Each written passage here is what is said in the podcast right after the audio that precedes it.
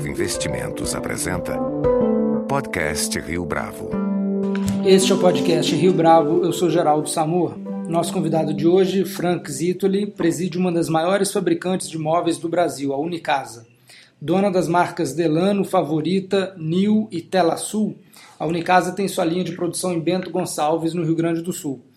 A empresa começou a produzir móveis há 28 anos e hoje sua fábrica está entre as maiores e mais modernas da América Latina. A Unicasa tem quase 3 mil revendas exclusivas e pontos de venda multimarcas no país e exporta seus produtos para outros 13 países. Ela foi também a primeira e até agora única empresa do setor a abrir seu capital na Bovespa. Em fevereiro desse ano, o Rio Bravo Fundamental, fundo de ações da Rio Bravo, passou a ter pouco mais de 5% do capital da Unicasa. Frank, é um prazer tê-lo conosco. O ano passado foi um ano difícil para o setor de imóveis planejados. Né? É, teve restrição ao crédito, concorrência mais forte em preço, problemas em São Paulo, na praça aqui, e um menor volume de lançamentos das incorporadoras. Isso afetou muito as ações da Unicasa depois do IPO. Como é que tem sido a experiência de ser uma empresa listada e lidar ah, com essas questões? Bom, boa tarde, Geraldo. Obrigado pela oportunidade. É, realmente a Unicasa foi a, foi a primeira empresa do segmento a abrir capital. Isso também nos deixa bastante orgulhosos e tem tudo a ver com esse link de como é que a gente se sente hoje como uma empresa listada. A Unicasa, ela sempre foi uma empresa é, bastante sólida, com bastante consistência. Ela sempre se preocupou muito com o resultado e com suas margens. E tem sido até então, e, e acredito que isso, essa questão de ser uma empresa listada aumentou mais ainda a nossa responsabilidade. Sim, o ano de 2012 foi um ano duro, foi um ano que nós tínhamos uma expectativa de crescimento do país um pouco maior.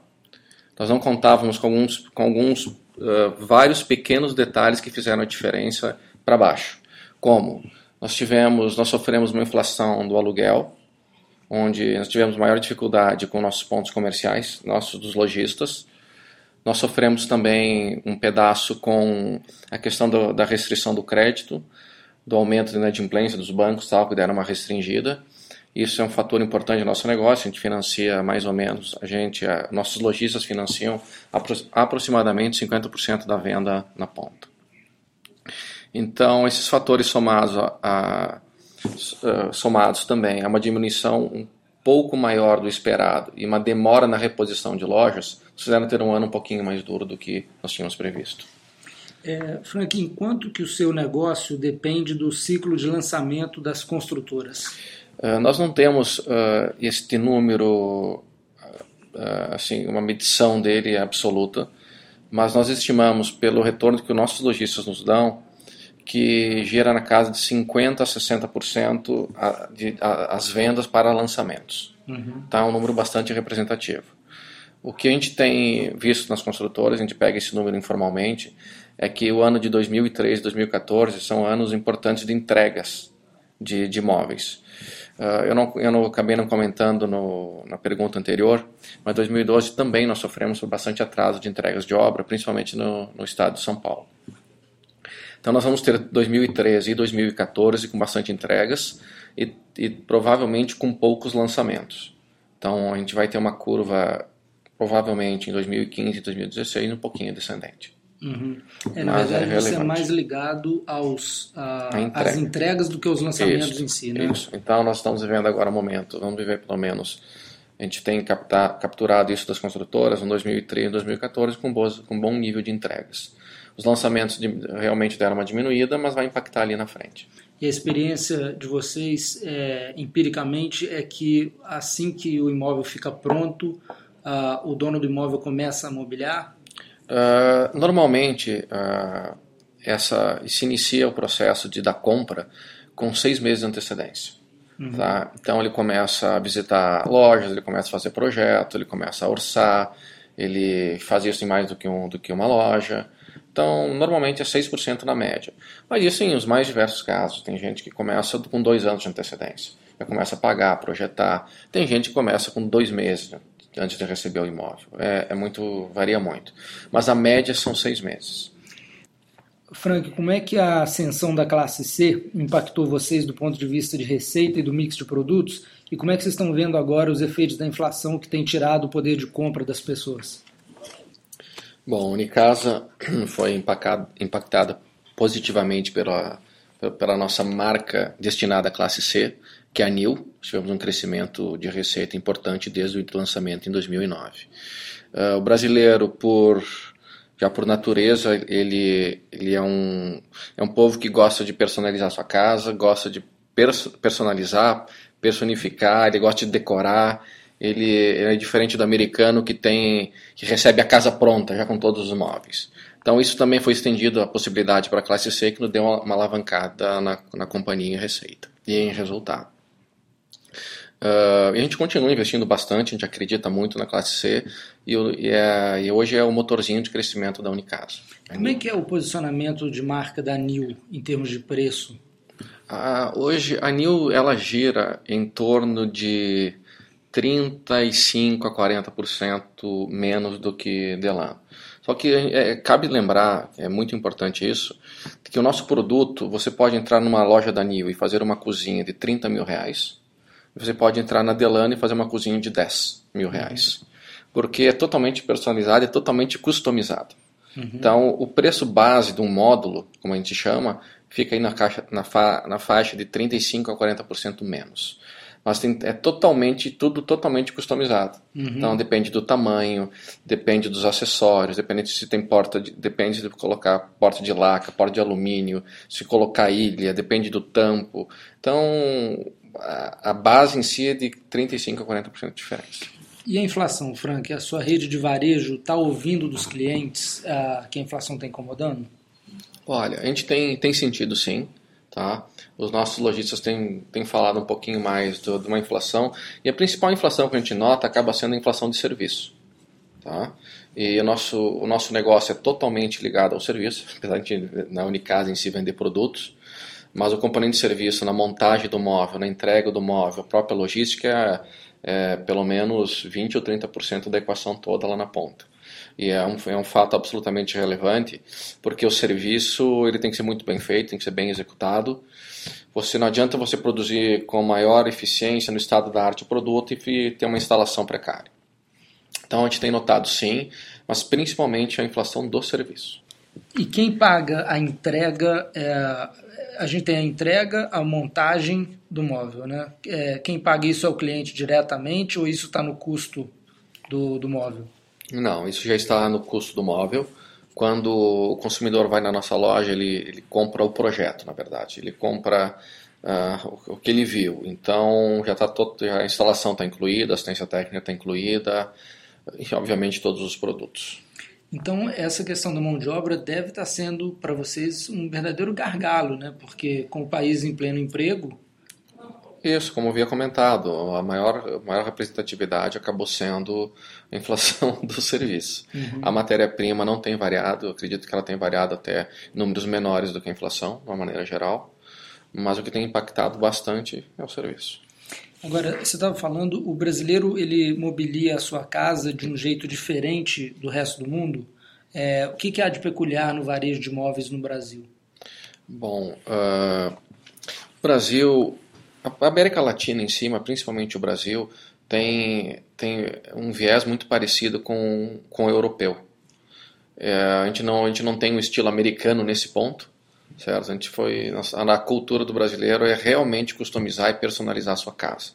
Da mesma maneira que o europeu tem diversas lojas de móveis, é um modelo parecido com o nosso, onde as pessoas vão, compram cozinhas, dormitórios, home theaters, salas, banheiros, faz da maneira que você quer, põe laca, põe cores, uh, põe ilha, diferente do americano que já recebe a casa absolutamente pronta. Com tudo isso já, uh, com muito pouco, muito pouca customização.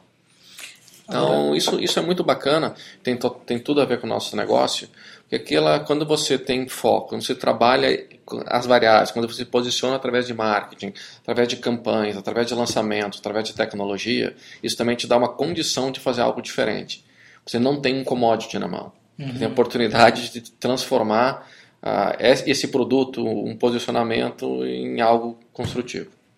E, e, o jeito de transformar uh, o móvel em não commodity é investir em design e tecnologia?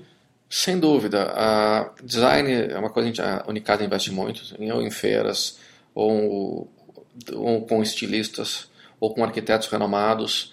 Nós já tivemos coleções agora desenhadas por Reinaldo Lourenço, por Animali, estamos fechando agora parceria com uma empresa também de design.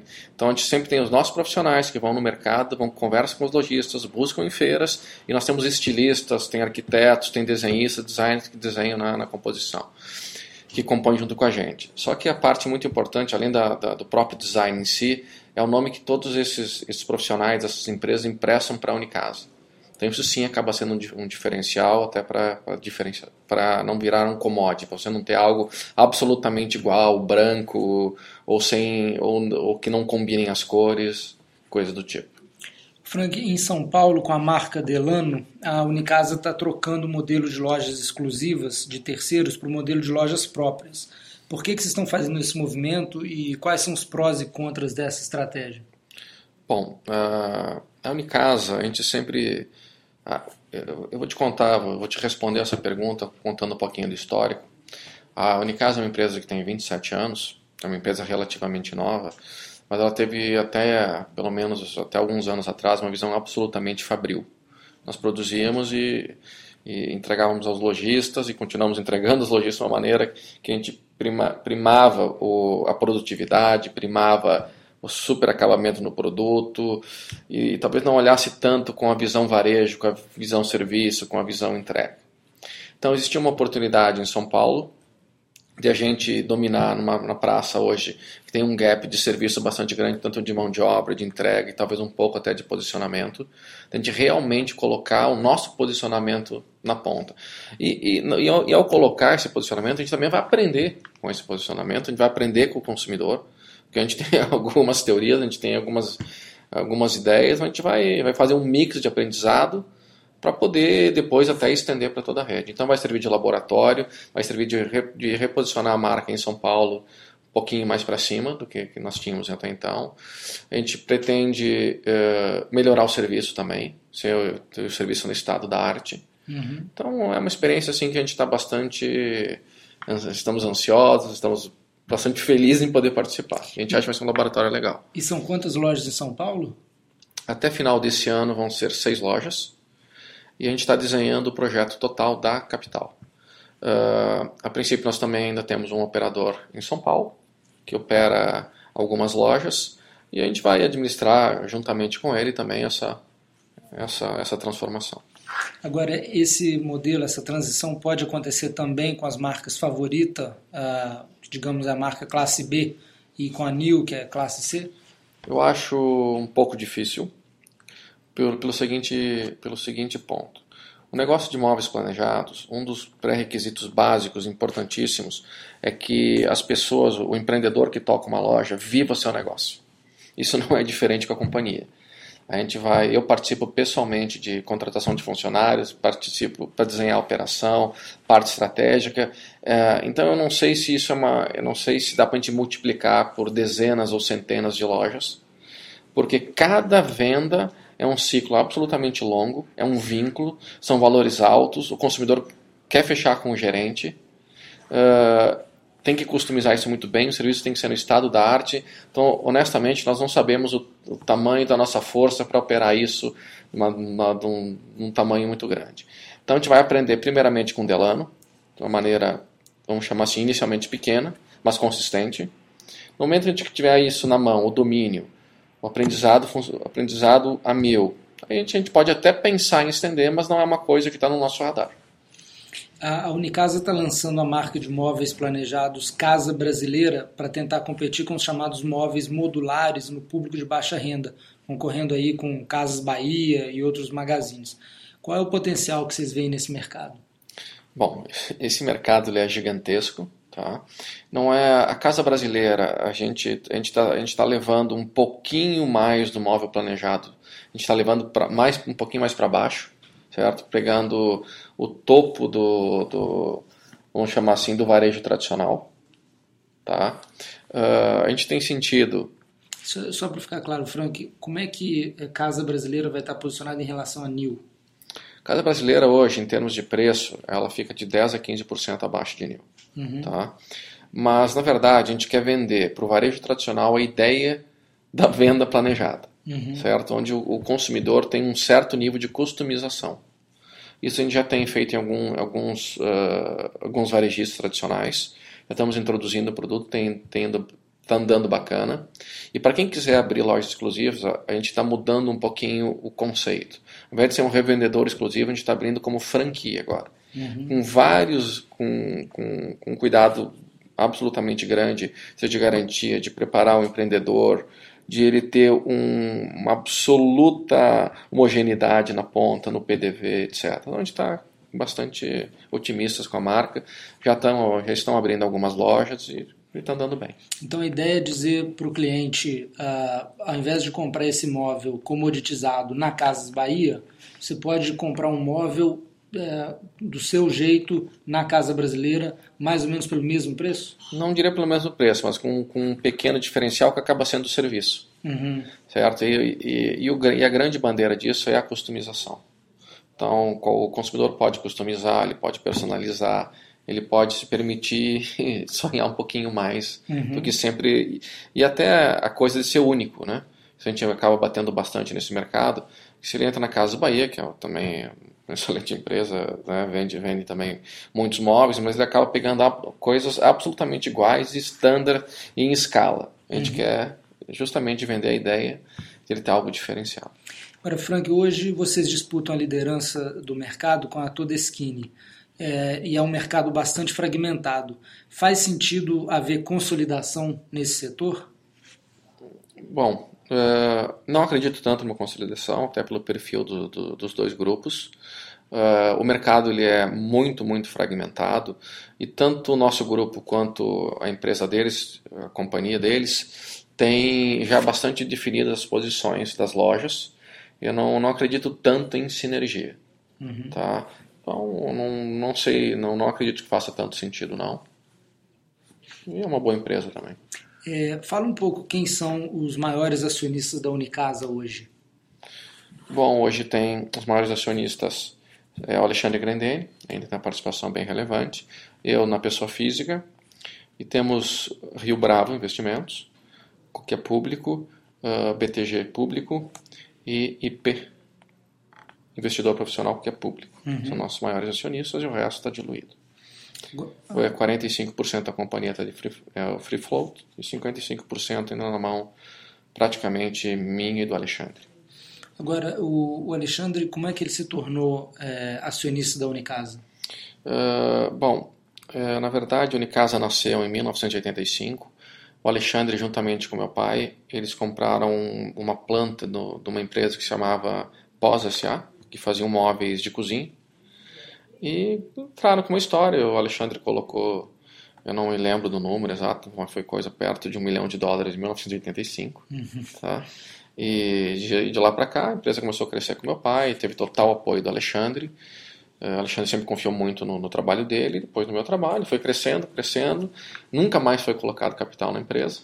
A empresa foi uma empresa que também não, não teve dívidas, ao longo nunca teve dívida, não tem dívida hoje. Ao longo dos anos sempre distribuiu dividendos. Então foi um investimento muito bem feito, deu certo e a gente está aí, tocando ficha. É, falando em Grendene, a, a Grendene, ela mesma teve um IPO num momento difícil de resultados, né? Foi a virada de uhum. 2004 para 2005 e ela ficou esquecida pelos investidores muito tempo. Aí, de meados de 2011 para cá, é, a ação foi redescoberta e tem subido uns 300% desde então. É, o que, que é preciso para a ação da Unicasa ser redescoberta pelo mercado? Bom, Geraldo, é uma coisa que a gente aprende no mercado de capitais é, é que o que faz a diferença é o resultado.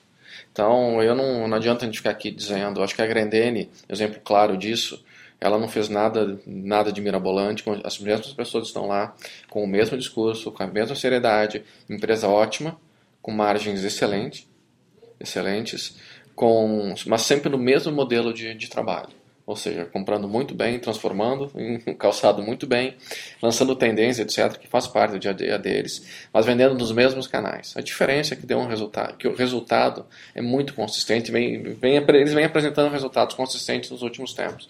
E com isso a ação sobe. Não, não acredito em milagre, não acredito que, que redescobriram a Grendene. Uhum. Até porque tanto notícia boa quanto notícia ruim, esse negócio voa. Então, acredito que as notícias da Green têm sido muito boas e o investidor tem visto isso. Empresa que distribui dividendos sempre, há um bom tempo, tem, pelo menos nos tempos para cá, vem distribuindo bons dividendos. E foi descoberta porque realmente ela está entregando. Franco, para terminar, nas suas interações hoje com os investidores, o que, que eles uh, cobram mais da empresa? Eles querem ver uh, progresso mais é na área de uh, custo, é na, no top line, crescimento de receita? Bom, o que eu tenho falado, eu acho que sim, o principal da, da a Unicasa se vendeu ao mercado com um ROIC alto, se vendeu ao um mercado retorno sobre o capital investido, sobre capital investido alto, ela se vendeu ao mercado como uma empresa de margens boas certo? Uhum. Então, isso a gente vai continuar fazendo, tá? Eu não acredito, não eu não acredito, não faz parte do meu perfil uh, abrir mão de margem para vender, não faz parte. Então, as pessoas podem esperar uma margem bruta interessante, os, as pessoas investidores, investidores podem pensar, uh, podem continuar pensando em uma empresa sem dívida, uma empresa sem alavancagem. Eu acho que como qualquer empresa, o que vale e, e no que eu acredito é lucro líquido. Então, e obviamente tem que ter crescer o lucro para a gente poder crescer a valoração da empresa. E todo mundo imagina, e claro, isso compra também potencial de crescimento. Então, obviamente, eu aqui sou uma das pessoas que mais acredita. E a gente vê que o futuro da Unicasa, se continuar fazendo trabalho com consistência, seriedade, a gente vai ter um futuro bacana. Frank Zitoli, muito obrigado pela sua participação. Com a edição de Leonardo Testa, esse foi mais um podcast Rio Bravo. Se você tem dúvidas, sugestões ou comentários, mande um e-mail para podcast@riobravo.com.br.